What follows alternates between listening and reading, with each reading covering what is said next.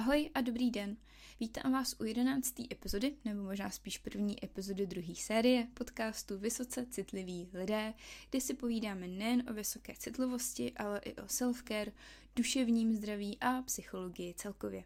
Já se jmenuji Eliška a jsem autorkou projektu Vysoce citliví lidé na Instagramu, Facebooku, YouTube a různých podcastových platformách.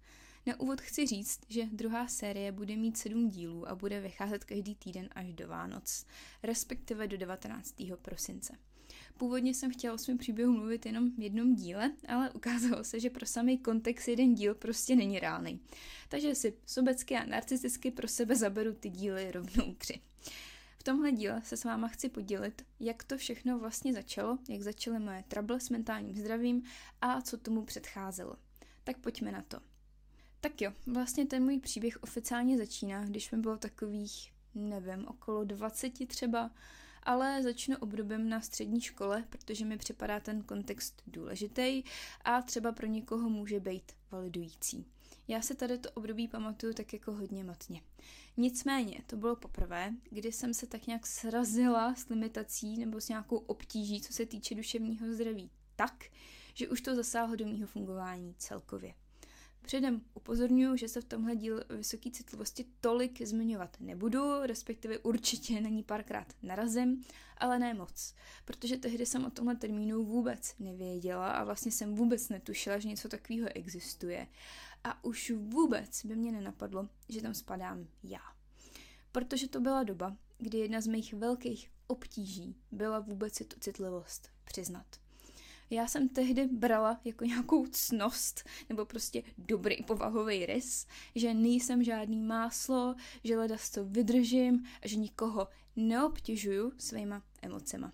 Ona tam taky fungovala projekce, teda když okolo mě byl někdo hodně emotivní, prostě dával hodně najevo, co se v něm děje a co cítí, tak jsem to brala tak, že se neumí ovládat, že to třeba dělá i schválně, že se mě snaží tou svou emocí zmanipulovat, že se tou emocí snaží dosáhnout svýho, snaží se dosáhnout nějakého svýho cíle. No byla jsem na takový lidi strašně, ale strašně, strašně přísná. A fakt jako hodně jsem je soudila. A vlastně to bylo skrze to, že jsem si tady to sama nikdy nedovolila. Že jsem si tady ty věci nechtěla přiznat, nechtěla jsem je dopustit. A tím pádem jsem je v sobě hodně uzamykala, ignorovala, schovávala a to nejenom před ostatníma, ale i sama před sebou. No a s tady tím přístupem jsem tak nějak fungovala hodně, hodně, hodně dlouho. Což samozřejmě logicky nemohlo dopadnout dobře. To prostě nemohlo fungovat. Co mi přijde důležitý zmínit a co si myslím, že řada z nás má společný, tak v dětství a v pubertě mi prostě chyběly základy duševního zdraví, péče o duševní zdraví a prevence. To prostě vůbec neexistovalo, když jsem byla malá. V současnosti už nějaký iniciativy jsou, že jo, třeba neziskovka Nevypust duši a celkově se na tohle téma víc mluví a lidi se víc zajímají. Já jsem se tady s tím v té době absolutně nesetkala, samozřejmě říkám, že to bylo jenom tím obdobím, jsem si jistá, že existovaly školy, učitelé, nějaký instituce, které to řešily i tehdy. Nicméně, ke mně se nic takového nedostalo. U nás se nic takového nikdy neřešilo. A to vlastně mělo jako důsledek to, že jsem nevěděla, jak je péče o duševní zdraví důležitá a už vůbec jsem netušila, že existuje prevence, stejně jako fyzického zdraví. A už vůbec, ale vůbec jsem nevěděla, jak tady ty věci dělat. Moje strategie, nebo respektive spíš zvládací mechanismus, ať jsme přesní, byl eskapismus.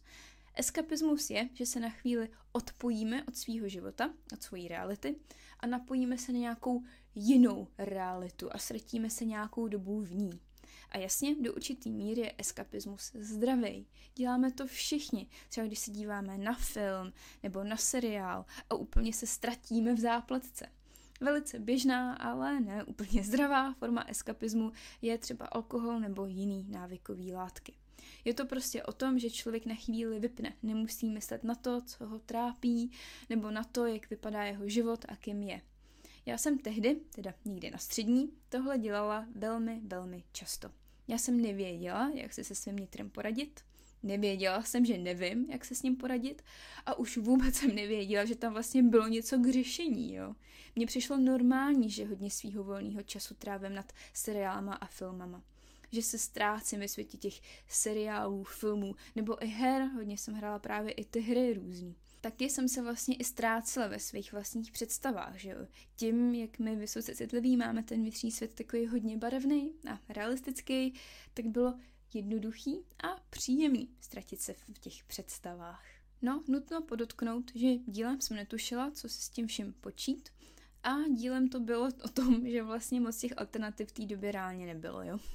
Nebylo to tak, že bych prostě mohla něco podniknout, dělat, co jsem chtěla dělat což potom přispívalo k tomu přesvědčení, že to, co dělám, je naprosto v pořádku. Ono mezi námi, město, kde jsem vyrůstala, nemá úplně dobrou pověst, jo. Přijde mi, že se často objevují v různých memes a tak a není to Brno. Jednoduše to prostředí tehdy nebylo moc stimulující a zajímavý, těch možností reálně moc nebylo a zároveň myslím, že tam taky hrála obrovskou roli sociální úzkost. Měla jsem strach někam jít, že se strapním, nevěděla jsem, co mám říkat a tak dál. A navíc pro mě bylo i těžký takhle někam jít, ne z hlediska mýho duševního zdraví, ale celkově. Takže, takže jsem to radši neřešila a vypla svoje prožívání. Ale co byl průšvih, co vlastně vedlo potom k tomu, že mé obtíže duševním zdravím byly neúnosný, tak bylo to, že jsem si strašně, strašně vysněla, jak bude vypadat můj život – až z tady toho místa odejdu, až odejdu ze střední školy a půjdu na vysokou školu. No a s tím, že teda další problém, který tady hraje velkou roli, je to, že jsem people pleaser. To znamená, že potřeby a preference ostatních lidí jsou mi milejší a důležitější než moje vlastní potřeby i třeba limitace. Já se snažím být za každou cenu laskavá, vycházet stříc, nedělat problémy a tak dále lepší se to, už je to takový, že si uvědomuju, zejména z hlediska úzkostí a tak, že tohle není cesta, ve který se dá kráčet bez důsledků. Takže se to zlepšuje, aspoň myslím si, že se to zlepšuje. No a jak to souvisí? Taková ta klasika je, že v pubertě zjišťujeme, kdo jsme, vidíte. A já myslím, že dílem mýho eskapismu, dílem toho, že jsem hodně citlivá a že jsem se hodně nacitovala na lidi okolo sebe a i když jsem třeba dostala na výběr nebo ke mně přišla až vlastně výzva říct nějakou svou preferenci nebo komunikovat hranici, limitaci, tak jsem nikdy nepřemýšlela nad tím, jak to mám já. Protože mě to prostě ani nenapadlo. Za to jsem přemýšlela, jak to chce ten člověk, co se ptá. Takhle jsem vycházela jeden vstříc, aniž bych třeba úplně musela. Na druhou stranu, co si budem, byli tam i lidi, u kterých to prostě nešlo jinak. Nebo líp řečeno, ten bod, ze kterého jsem vycházela, byl, že když existují lidi, kteří mi dávají na výběr, ale vlastně ve skutečnosti nemám na výběr, protože očekávají, že uhádnu, co chtějí oni, nebo že chci to stejný, co chtějí oni, takže to takhle tajně dělají všichni, že jo. A co je možná zajímavý, tak jsem se přistila, že k tomuhle mám občas sklony i já. Jak je to ve mně hluboce zarytý, tohle přesvědčení. No tím, že jsem si to uvědomila, tak se mi daří s tím pracovat, ale stejně se občas přistihnu, že to dělám, že k tomu mám ty sklony a pak to svoje chování musím napravit. Tím jenom chci říct, že nikdo není dokonalý, že ne vždycky se všechno povede a to je v pohodě. No nic, pojďme dál. Takže vlivem ztrácení se ve vymyšleném světě a ztrácení se v těch ostatních lidech a tady toho přesvědčení jsem nevěděla, jak se mám rozhodnout, na jakou školu jít. Já si úplně v klidu přiznám, že jsem opravdu nebyla nejlepší student na střední, já jsem byla na Gimplu a hodně, hodně předmětů mě vůbec nebavilo vlastně jako gymnázium pro mě jako volba bylo naprosto nesmyslný. Ale zároveň v tom městě, kde jsem bydlela, moc alternativ nebylo a internát taky nepřicházel v úvahu. Takže to byla nejlepší volba z těch voleb, který jsem měla k dispozici. Každopádně mě ta škola nebavila, on to byl všeobecný Gimpl, ale reálně to moc všeobecný nebylo, protože všechny humanitní předměty jsme měli narvaný do jednoho jediného předmětu, kde se probíraly úplný základy, jakože až směšně jednoduchý základy ekonomie, psychologie, sociologie, filozofie a tak. Přičemž matematiku jsme probírali až do úrovně prváku na vysoké škole. Jakože opravdu ta matematika, kterou jsme měli, byla vyhrocená a vlastně úplně zbytečně. No prostě ty přírodovědecké předměty, jako víte co, ty skutečné vědy, ty jsme měli do hloubky. A potom u těch humanitních věd, jako u těch pseudověd, jo, tam evidentně stačí vědět, že to existuje a je to jasný, víme o tom všechno, že jo. Prostě klasický, brutálně toxický, nepravdivý, nevalidující a až to zraňující přístup. A jak říkám, mě většina předmětů nebavila, protože většina předmětů byla právě tohle, jako fyzika, matika, biologie, chemie.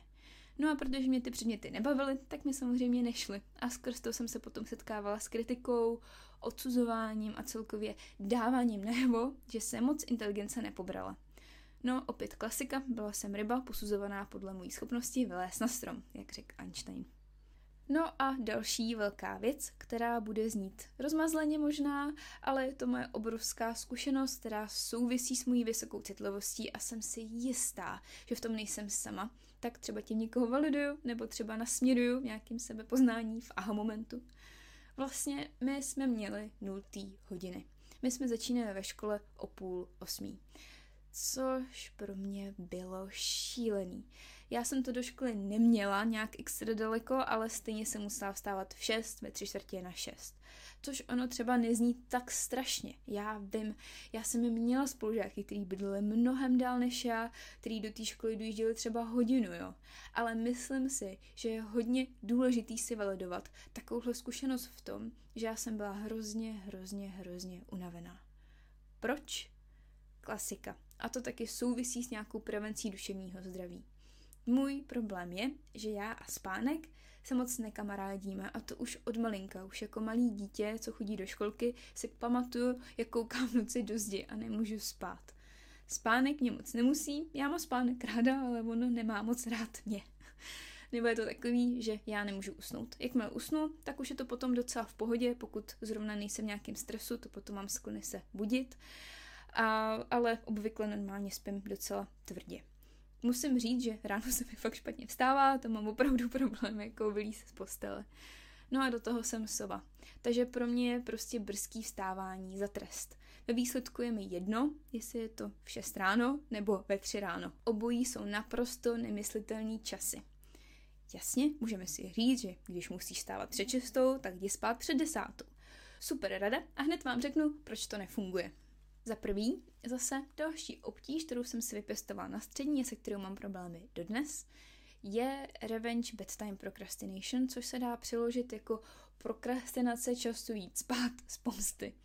To je vlastně o tom, že my prokrastinujeme ten čas jít spát, ten spánek.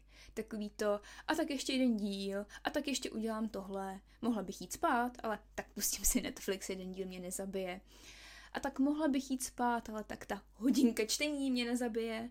A pak je to další kapitola, další kapitola, další díl, další díl.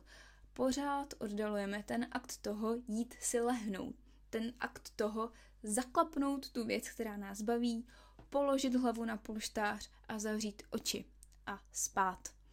Tahle prokrastinace bývá tím, že máme málo času dělat tuhle zábavu přes den. Popravdu dělat nějaký věci, které máme rádi přes den že opravdu máme ten den tak naplněný povinnostma a různýma věcma k řešení, až máme pocit, že je ten den úplně mimo naší kontrolu, že tam vlastně není moc čas se bavit, že tam není moc čas odpočívat, že tam vlastně není moc čas věnovat se našim koníčkům.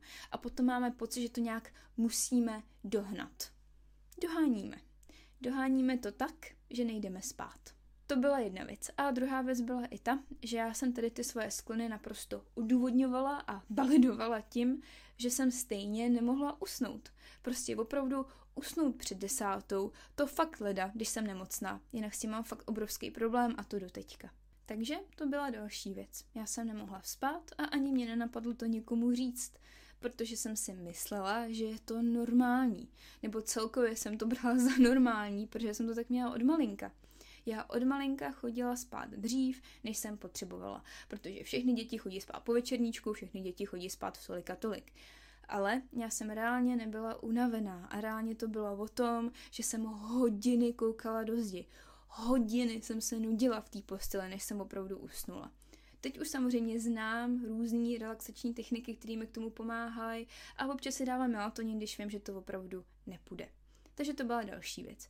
Já jsem byla většinou jako zombie, totálně nevyspaná, fungující na nějakých třeba 5-6 hodinách spánku denně, celý pracovní týden.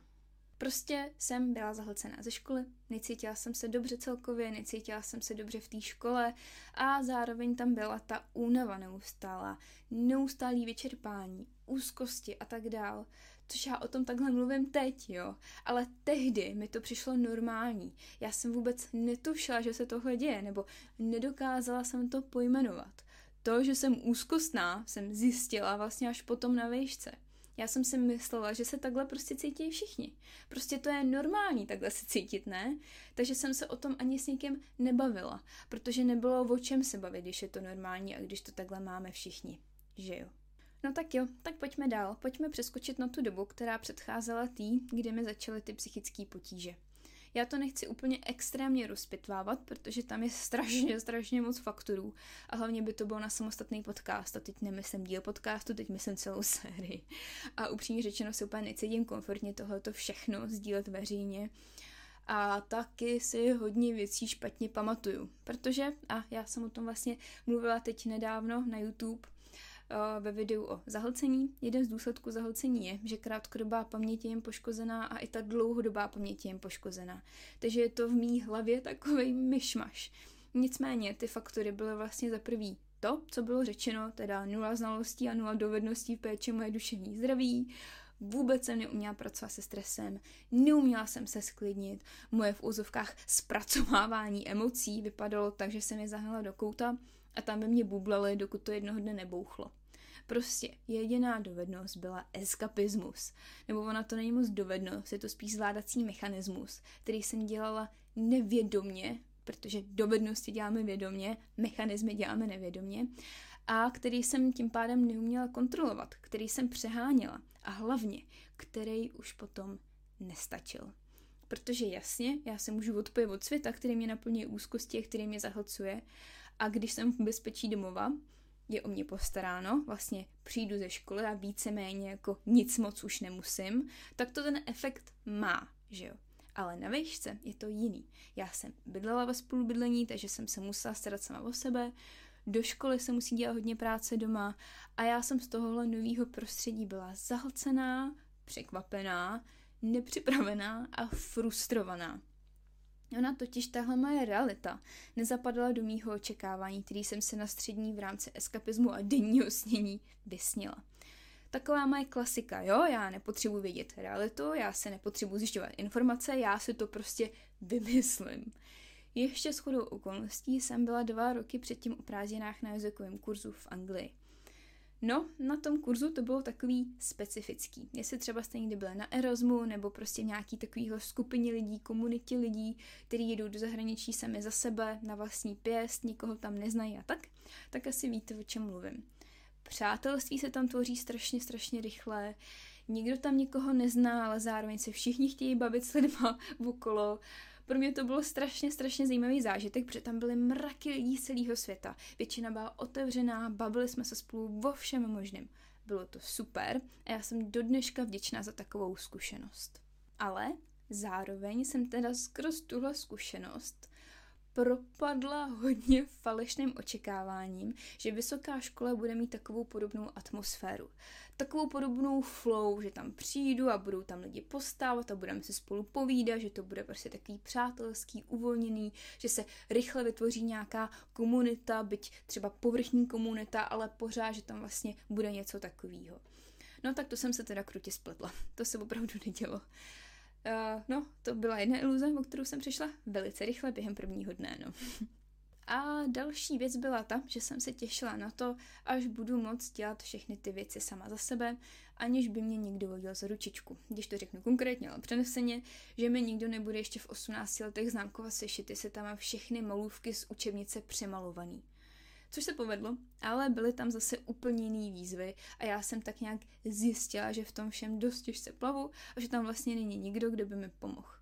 Ono to teď možná zní, že si protiřečím, že nejprve nechci pomoct a pak si stěžuju, že mi nikdo nedává, ale myslím to tak, že zatímco na střední nám vždycky někdo fůnil za krkem a ta volnost tam nebyla prakticky žádná, na výšce jí z ničeho nic najednou bylo mraky a mě tam chyběl nějaký mezistupeň mezi dvěma extrémy.